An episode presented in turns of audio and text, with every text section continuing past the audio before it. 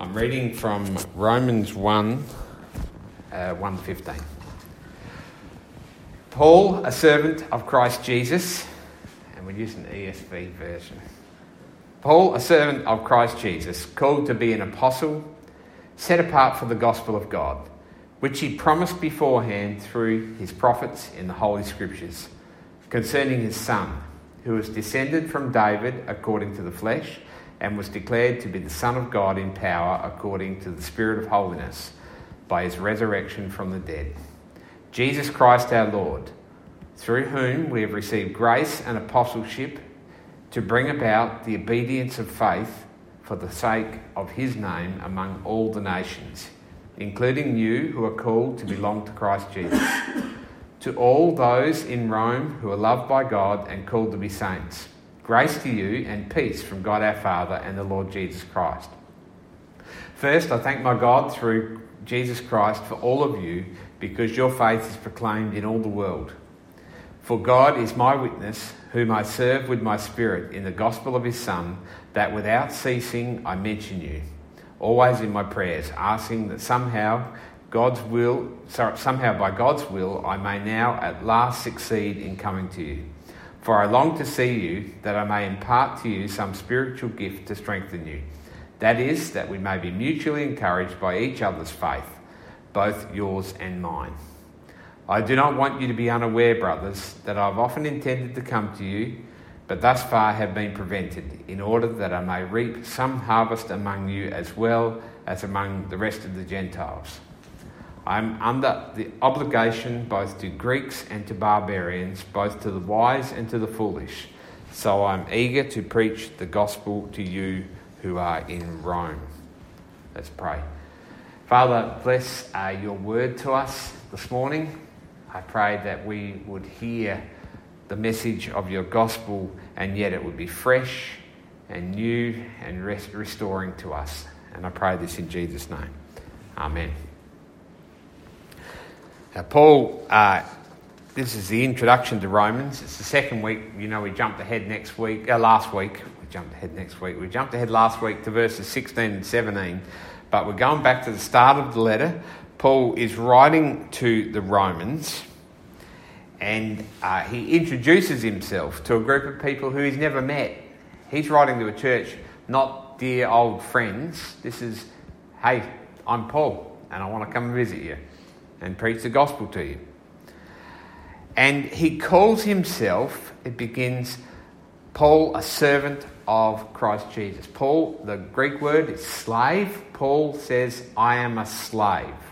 I am a servant of Christ Jesus. Um, Paul was always only on about Jesus. He wasn't on about himself.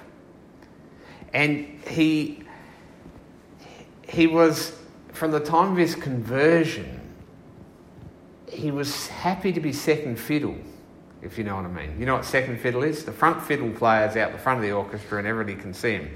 The second fiddle's somewhere in that other group of nameless people. Do you understand? He was happy not to be the centre.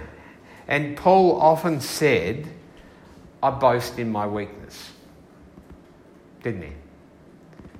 He didn't want to be the upfront one. And throughout this passage, he's saying, I want to preach Christ. When I get to you, I want to preach Christ. In the meantime, I'm preaching Christ. Everything is Christ. We, um, we're ashamed of our weaknesses, aren't we? I've only got to have a little thing on my wrist and I want to hide it. I actually don't want you to know. I don't want you to know that I'm not the centre of everything and not the and that my strength. We're actually ashamed of our weaknesses. And Paul says, I will boast in my weaknesses because it shows the all empowering, all encompassing glory of God. Can you see that? How opposite that is? Not only to the sinful human nature, but also to the message that the church often wants to proclaim a message of strength. Look at how good I am. Have a look at me. Are you looking at me? Yeah. yeah, right. You're impressed, I can tell. And, and Paul's saying, I am a slave. I am a servant to God. And I'm not even going to hide my weaknesses from you. That's it. I'm talking about Paul in general, not just in this passage. Because if you see my weaknesses, you'll know the glory of God. And I don't want you to see me, I want you to see Jesus. In other words, he's not ashamed of his weaknesses. I, think it's a huge message for us. We, we don't have to hide, we can just relax and, and, and be in Christ. So Paul all was about Jesus and he was second rate. So he was happy to say, I'm a servant, I'm a slave. And now, now, don't get me wrong, he wasn't doing that negative psychology thing where you go, oh, Paul, I'm just a servant. Have a look at me, everybody. Yeah. look how humble I am. It's hard to be humble when you're perfect in every way, isn't it? That's what the song says. But um, that's, that's what he's. Paul is actually saying, No, I'm really happy to be a slave, to be a servant. That, that's who I am. And he, he's aligned himself with the will of God. He said, I happily do what God wants me to do. I don't have to do my will. It's not about me. He's, you see, you, you can't actually, I can't tell you, everybody be servants, be slaves. You've got to be almost captivated by his love, drawn into his love. And then you want to be that. Now, Paul calls himself an apostle. It's something easy to pass over, but in today's day, I do want to talk about this a bit. Apostle, what is an apostle? An apostle, in, if you're thinking about, we're thinking about the apostles in the time of Acts, were some, they were people who were called to uh, proclaim the unchanging truth about Jesus. Okay? They, they, that's what they did. And, and from the time of, of the day of Pentecost, uh, when Peter got up and he preached the unchanging message, and, and if you read the, that message he preached, he, he's bringing out a whole lot of Old Testament. Old Testament. Now, we know some people in the room not that popular with the Old Testament, but that's okay. But um, it's because we don't get some things sometimes. And what, is, what, the, what the apostles did was they, they could look at what was going on on the day of Pentecost, see what, how that was prophesied in the Old Testament, and read into it the life of Jesus. They were particularly uh, authority, they had a particular authority to be able to do this. And the apost- apost- apostolics, the apostles, had a ministry which is unrepeatable. Right? It's, it's, you can't, there's no modern day apostles who have the same authority that Peter or the other apostles had, or, or Paul. Okay? Uh, when Judas died, they replaced him, didn't they? But then from then on, when apostles died, they never said, right, we've got to keep the 12, got to have the. They never did that. They were unreplaceable. Okay? They had an authority such as no one had before or after. They were eyewitnesses to the death and resurrection of Jesus and his teaching about the truth. So the apostolic truth, um, in, in, in Acts 2.42, we hear the, the, the believers submitted themselves or devoted themselves to the apostles' teaching. Now, some of those people who devoted themselves to the apostles' teaching were around right through the time of Jesus. But their teaching was set apart as being authoritative and central. And what they did with that teaching is that they taught the meaning of the scriptures, the Old Testament, in light of Christ. In fact, they looked at all of life in light of Christ. In fact, all they did was about Christ. Okay, I hope that makes some sense because today we still you still have there's a spiritual gift I think uh, about being an apostle, and and today we have people, the word apostle means one who is sent, and you still have people who are sent. People are sent to various ministries, aren't they? But that doesn't mean they carry the authority. Uh, because you see, in today's era, we have a lot of people who self designate themselves as apostles with the same authority as Scripture. And so they start adding a whole lot of stuff to Scripture, which has come into their head, uh, a lot of exciting spiritualism and, and stuff like that. but it's not actually truth. And, and, and uh, where does that teaching come from? And often it's marked by something which is not weakness, but strength. If you come to know Jesus the way, and you get my new revelation, for you'll never be sick, you'll always be strong. Everyone will look up to you. You'll be glorious. You understand? Rather than focusing on weakness, they focus on strength. In other words, not really, it's not really about weakness and strength. What it is is rather than focus on Jesus, focus on me.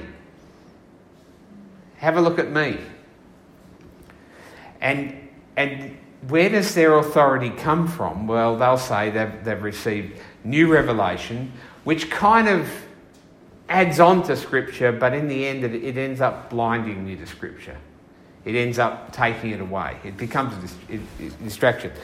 It, it, it's, in one sense, it's easy to spot because it always is lifting up the human being above God. False teaching is about uh, ourselves generally and our own human glory. It always goes that way. Okay, the apostolic authority is all we really need, and we don't need to add to it. It's, John was an apostle, and you know at the end of the, the book of the Revelation, he says, anyone who adds any stuff to this, or takes away or changes any of this, well, you're in deep trouble, right? You're under God's judgment. Why could he say that? Surely there's someone else who could add a bit more revelation. Because he knew that there was an authority that the, that the apostles had, which was particular and it come from God. Does that make sense? So the apostolic teaching is extremely important. I, I just, we can't uh, uh, underestimate that when people come with rubbish teaching, which is not true. Okay? And we've got to be able to know where does truth come from? It comes from a particular authoritative teaching that comes from the apostles. Okay. So Paul was called to be an, an apostle, uh, and he was sent into that ministry. Uh, uh, and he, um, his calling, people, it, it's, uh, theologians have this thing called effective calling. It's like God calls us and He empowers us to feel that call. And um, sometimes, like, I mean, uh, if I speak of myself, my mind is very confused today, so. Um, and, and, and I woke up feeling like I had no right to be a gospel preacher today. That's how I woke up this morning. And um, it, it, full of doubts, uh, I'm not good enough. And, and what I have to see, and what Paul could say, is I was called to this. Not I came to do it, I put up my hand and I said, God, I, I, no, I was called. The authority we have comes from the fact that we are called to it. Do you understand? Because otherwise, it's based on how we feel. And some days we do not feel like we have anything to offer God. And it's actually at that point that we probably have the most to offer him, if you know what I mean, in, in serving him, because at that point we know that everything has come by him and his grace in his strength. It's not actually about us. Um, it's not based also on feeling. I, I learned something about myself. We had a, a men's group at Dirranbandi about four years ago and this one of the non-Christian blokes. You have non-Christian blokes who sit there and listen, and uh, they're always there. But occasionally, you have a non-Christian bloke who wants to fight back. You know, and and and is God really real? How do you know all this? Blah blah blah. And at the time, because where we were at, probably as a church, but definitely where I was an individual, I said, I want to tell you the story about how I became a Christian. Here is what I experienced. Can't argue with that, can you? Can't argue with my experience. Can you? Well, actually, a psychologist could say, oh, yeah, that's common what you feel. You know, that's really just an experience that went on. And, and, you know, they can't, they can't argue that's, that's how the mind works, and, you know, your mind was dealing with it like that. Actually, you can argue a lot with experience. Can't you?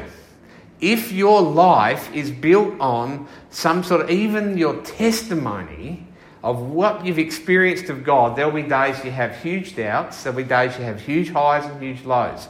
And I come to the conclusion after about four years of thinking about that one event, which couldn't sh- I couldn't shake out of my mind, is I should have said to him, I know why I know that God is real. Because he sent his son Jesus Christ to die on the cross to take away the sins of the world, and he was raised from the dead. Fact. Not based on how I feel. An unchanging event that comes from. Can, can you get what I'm saying? What I was really trying to say is have a look at me. I went through all this. Lots of people have experience. You know, Buddhists have experiences, and Muslims have experiences. Yeah?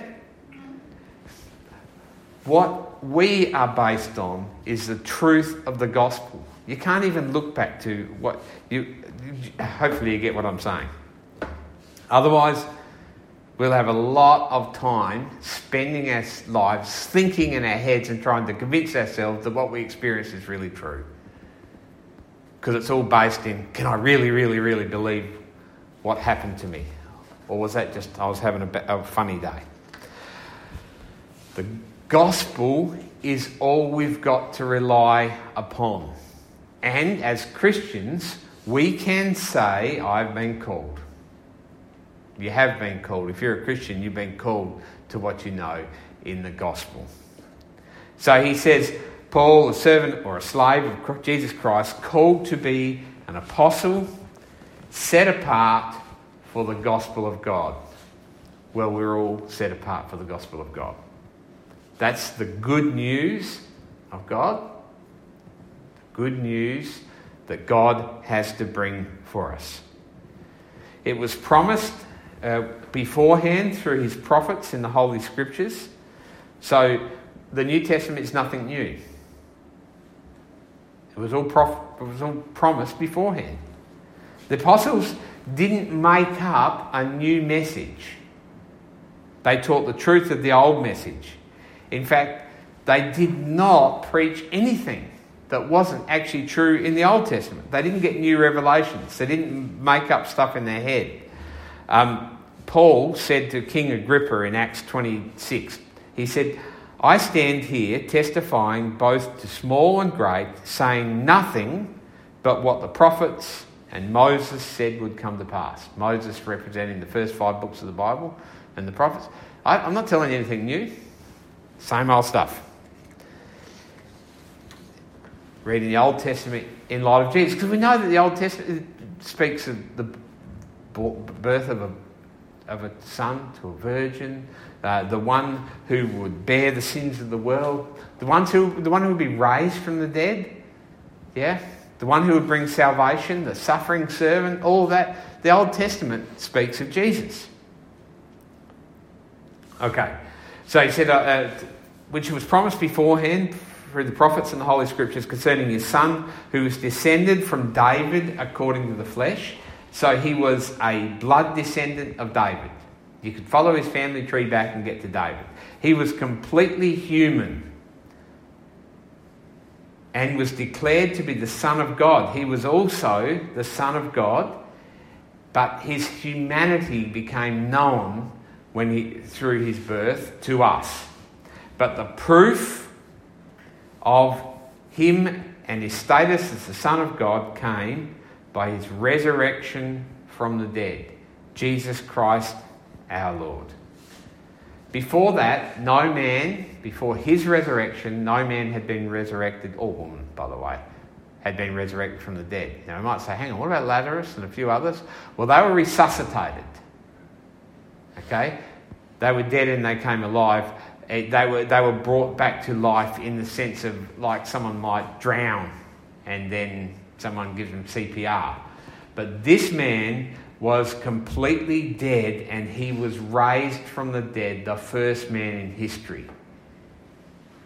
And without that resurrection, because that was the heart of the preaching of the apostles, was the resurrection, yes, the cross, but you see, Paul makes it clear if Jesus died for our sins and stayed dead, it was all a waste of time.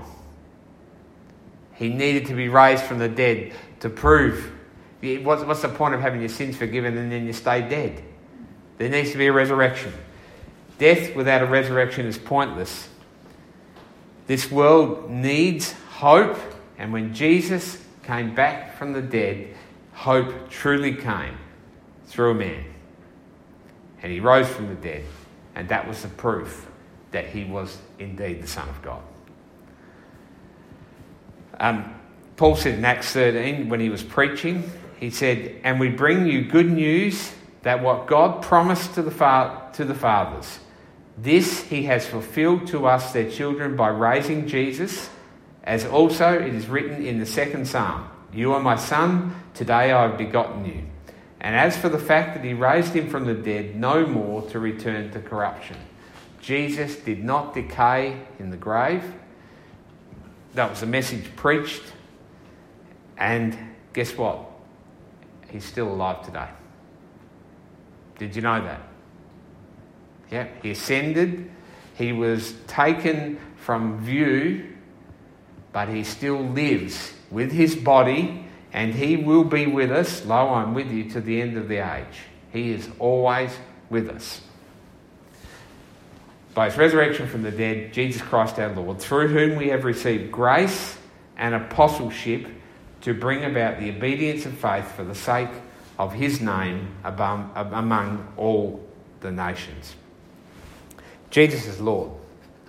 That's the cry of the early church. Hopefully, it's the cry of the late church. This is not something that happens when we say it. We can't, you know, some, you've got to make Jesus Lord. Do you know what? Jesus is Lord. You can't make him Lord. You'd be stupid if you didn't admit it because he's Lord over all. Yeah? But you can't make him it. Just confess it. Jesus is Lord of all. From him we've received grace, and apostleship. In other words, we're sent and we're called. And the purpose of the gospel, it says, is to bring the nations to the obedience of faith.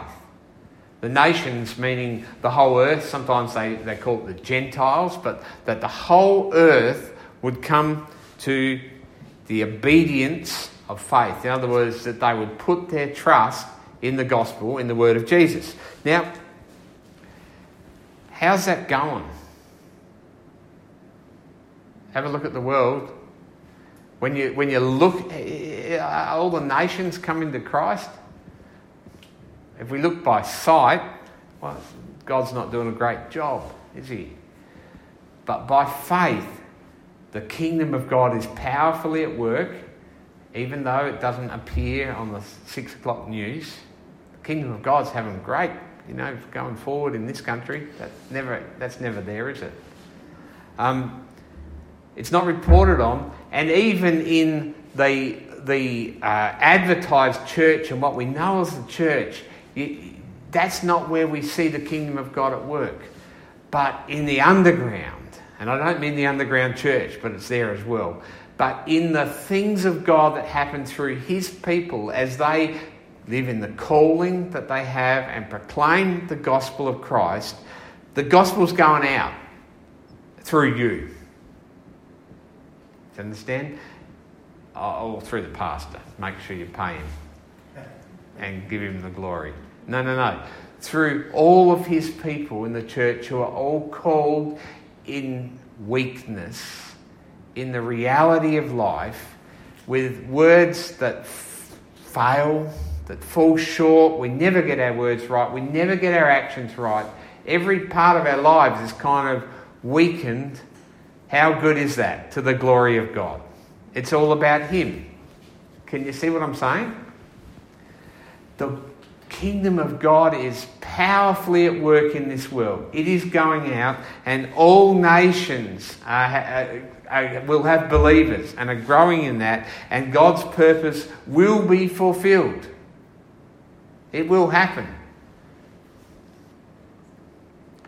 right from way back in Genesis. Uh, it was this was you remember when um, Jacob was blessing his sons, and he got to Judah, and he said to Judah, this is one part of it, Genesis 49, the scepter shall not depart from Judah, nor the ruler's staff from between his feet, until tribute comes to him, and to him shall be the obedience of the peoples. Now, from Judah came Jesus. He was in the line of Judah. The obedience of the peoples will come through you. It was promised way, way, way back at the start. And then Paul, sorry, I, I rove on about this a bit, but at the end of Romans, he says this. This is the last little tiny bit in chapter 16. Now to him who is able to strengthen you according to my gospel and the preaching of Jesus Christ according to the revelation of the mystery that was kept secret for long ages, but has now been disclosed through the prophetic writings, has been made known to all nations according to the command of the eternal God to bring about the obedience of faith. All of this is saying it's going on. The gospel is being proclaimed to all nations and it's having great effect right across this world. The mystery of God, the mystery of Jesus Christ is being made known and people are coming to obedience of faith. It will happen as God planned it. Does that make sense? If you say no, I don't know what I'll say. I'll just have to read that bit I did again. Um, Okay. To all those who are in Rome, who are loved by God and called to be saints, do you know what saints is? Saints means holy people. Yeah? That's you. How holy are you? Completely through Jesus Christ, completely washed, cleansed, new. You're saved by His grace and every day you need God's grace because he says, Grace and peace to you from God our Father and Lord Jesus Christ. He starts always letters like that, really, doesn't he? We need grace every day. Why? Because we're weak every day. But you see, when you receive grace every day, which is God, then you're glorifying Him. What we don't want to do, what, what, I, what I'd rather do is be strong every day and, and not need God so much and, and then be able to do my own thing, and then you'd be able to love me and glorify me. Yeah, that, that's what our human hearts want. So I want to show you my strength. But you see, when we live in weakness, we've got to say, I need your grace every day. I'm totally reliant on you. And then it's all about Him and it glorifies Him. Do you understand the difference? That's how we glorify God, by living by grace. Because we need Him every day grace and peace. You need His peace every day too, don't you? Yep. First, I thank my God through Jesus Christ for all of you because your faith is proclaimed in all the world. Now, Rome was, was the centre of the world. It's not really an equivalent of that today. But in that, in that day, Rome was the centre of the empire, the centre of the known world. They said well, all roads lead to Rome. Didn't matter, that's where they all started. And, and, and, and Rome was everything. And Paul had always had a desire to go to Rome, hadn't he? He wanted to go there. He wanted to go to the centre of the world and he wanted to talk about Jesus. He wanted to tell them the gospel there. And your faith, he's saying to, the, to these Christians in Rome, is being proclaimed all over the world already. For God is my witness, whom I serve with my spirit in the gospel of his Son, that without ceasing I mention you always in my prayers, asking that somehow by God's grace I may now at last succeed in coming to you. I really want to get to you. I really want, and I've been praying for you all the time. Prayer is also another way of, uh, of living by faith. You see, when, when we live by, by ourselves, we want to do things, we want to get stuff done. We're action people, hey? You've got to get some stuff done. Prayer is an admission that you can't do it yourself, so you've got to ask Him for your help. Prayer, just a, as soon as you pray, you're living by faith. You can't help it. Do you understand what I'm saying? Okay. So, Paul is saying, Uh, I, I, badly want to come to you. Uh, I'm always praying for that, and um, that somehow I may come to you. And he says, For I long to see you that I may impart to you some spiritual gift to strengthen you. Now, are we talking about which one? It must be one of those spiritual gifts from 1 Corinthians 12, surely. It'd be one of the action ones, wouldn't it? Um, that is, that we may be mutually, that is, that is, that's the spiritual gift, that we may be mutually encouraged by each other's faith, both yours and mine. Isn't it a glorious thing when you find the faith of others? Isn't it a great blessing when you meet someone new and you see their faith? Isn't it great when you see even the people in our own church living by faith? Isn't it such an encouragement? Isn't it, isn't it so edifying? That means building up. We're built up by that. We can bless each other spiritually by just seeing the faith of one another. But, I mean, it's a miracle that, that the church is still going, isn't it? Why does it keep going? Because God's keeping it going. And that encourages us to see that. God's obviously at work. Okay. Because you see, the Corinthians, they had, a, they had an understanding of spiritual gifts. They'd become kind of like baby like. They wanted to be better than everybody else. That's what Paul, the, the main teaching in 1 Corinthians about spiritual gifts is about how you're using it to be better than each other. I've got the spiritual gift of tongues, which is better than anybody else's. And then the other one saying, well, this gift's better and this gift's better. And they were arguing all over that, but they were full of themselves. That's what happens, you see. Whereas if you actually read what those gifts are about, prophecy, well, it's talking about Jesus and words of knowledge, it's talking about things come from. So, so much of them are actually about making known and speaking Jesus. That's what they're about. They were never for themselves, they were always for others, for the mutual encouragement. Yep.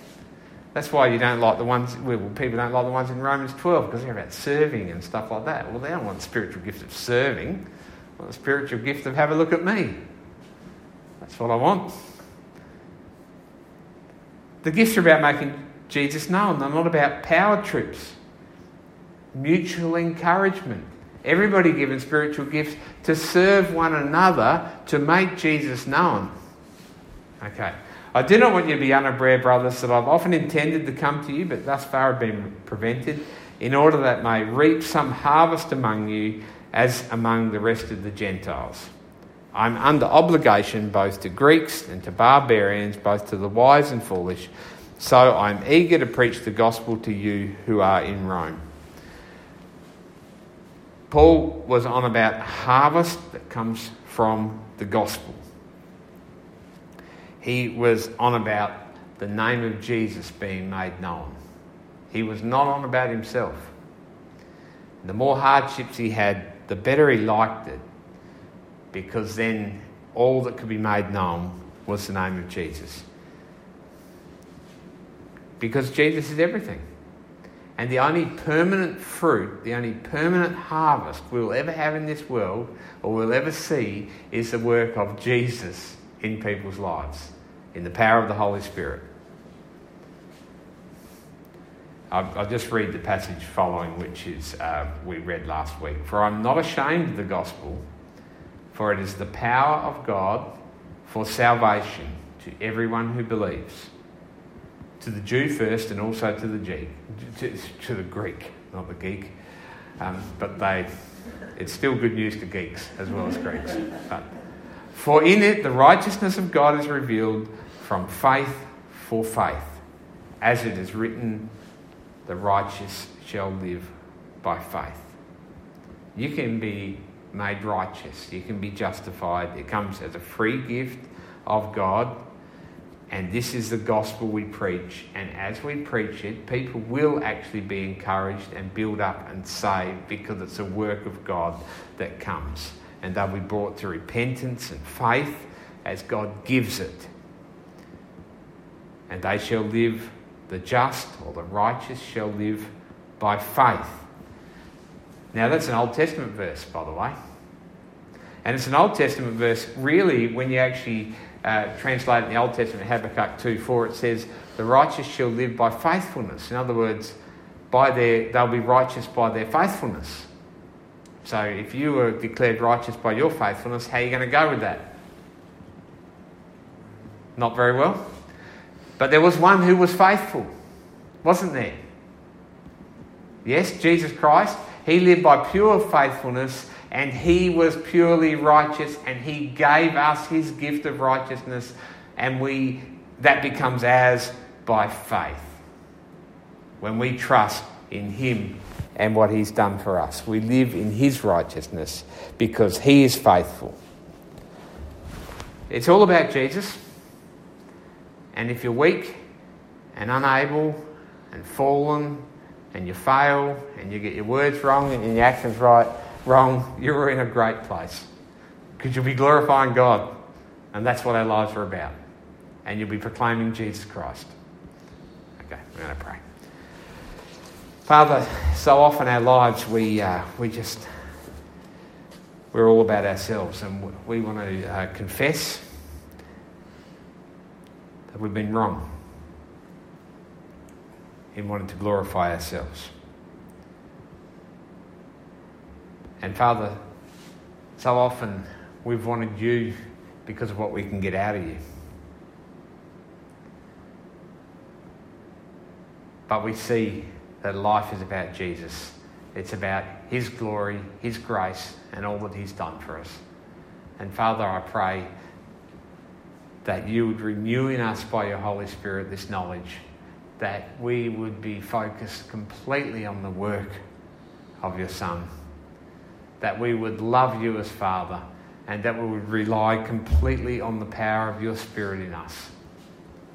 So that we wouldn't be full of ourselves, that we would be full of Him and His workings in us. And Father, that you would glorify your body, the church, and make them never ending in their proclaiming of Christ and Him crucified and all of His glory. And I pray this in Jesus' name. Amen.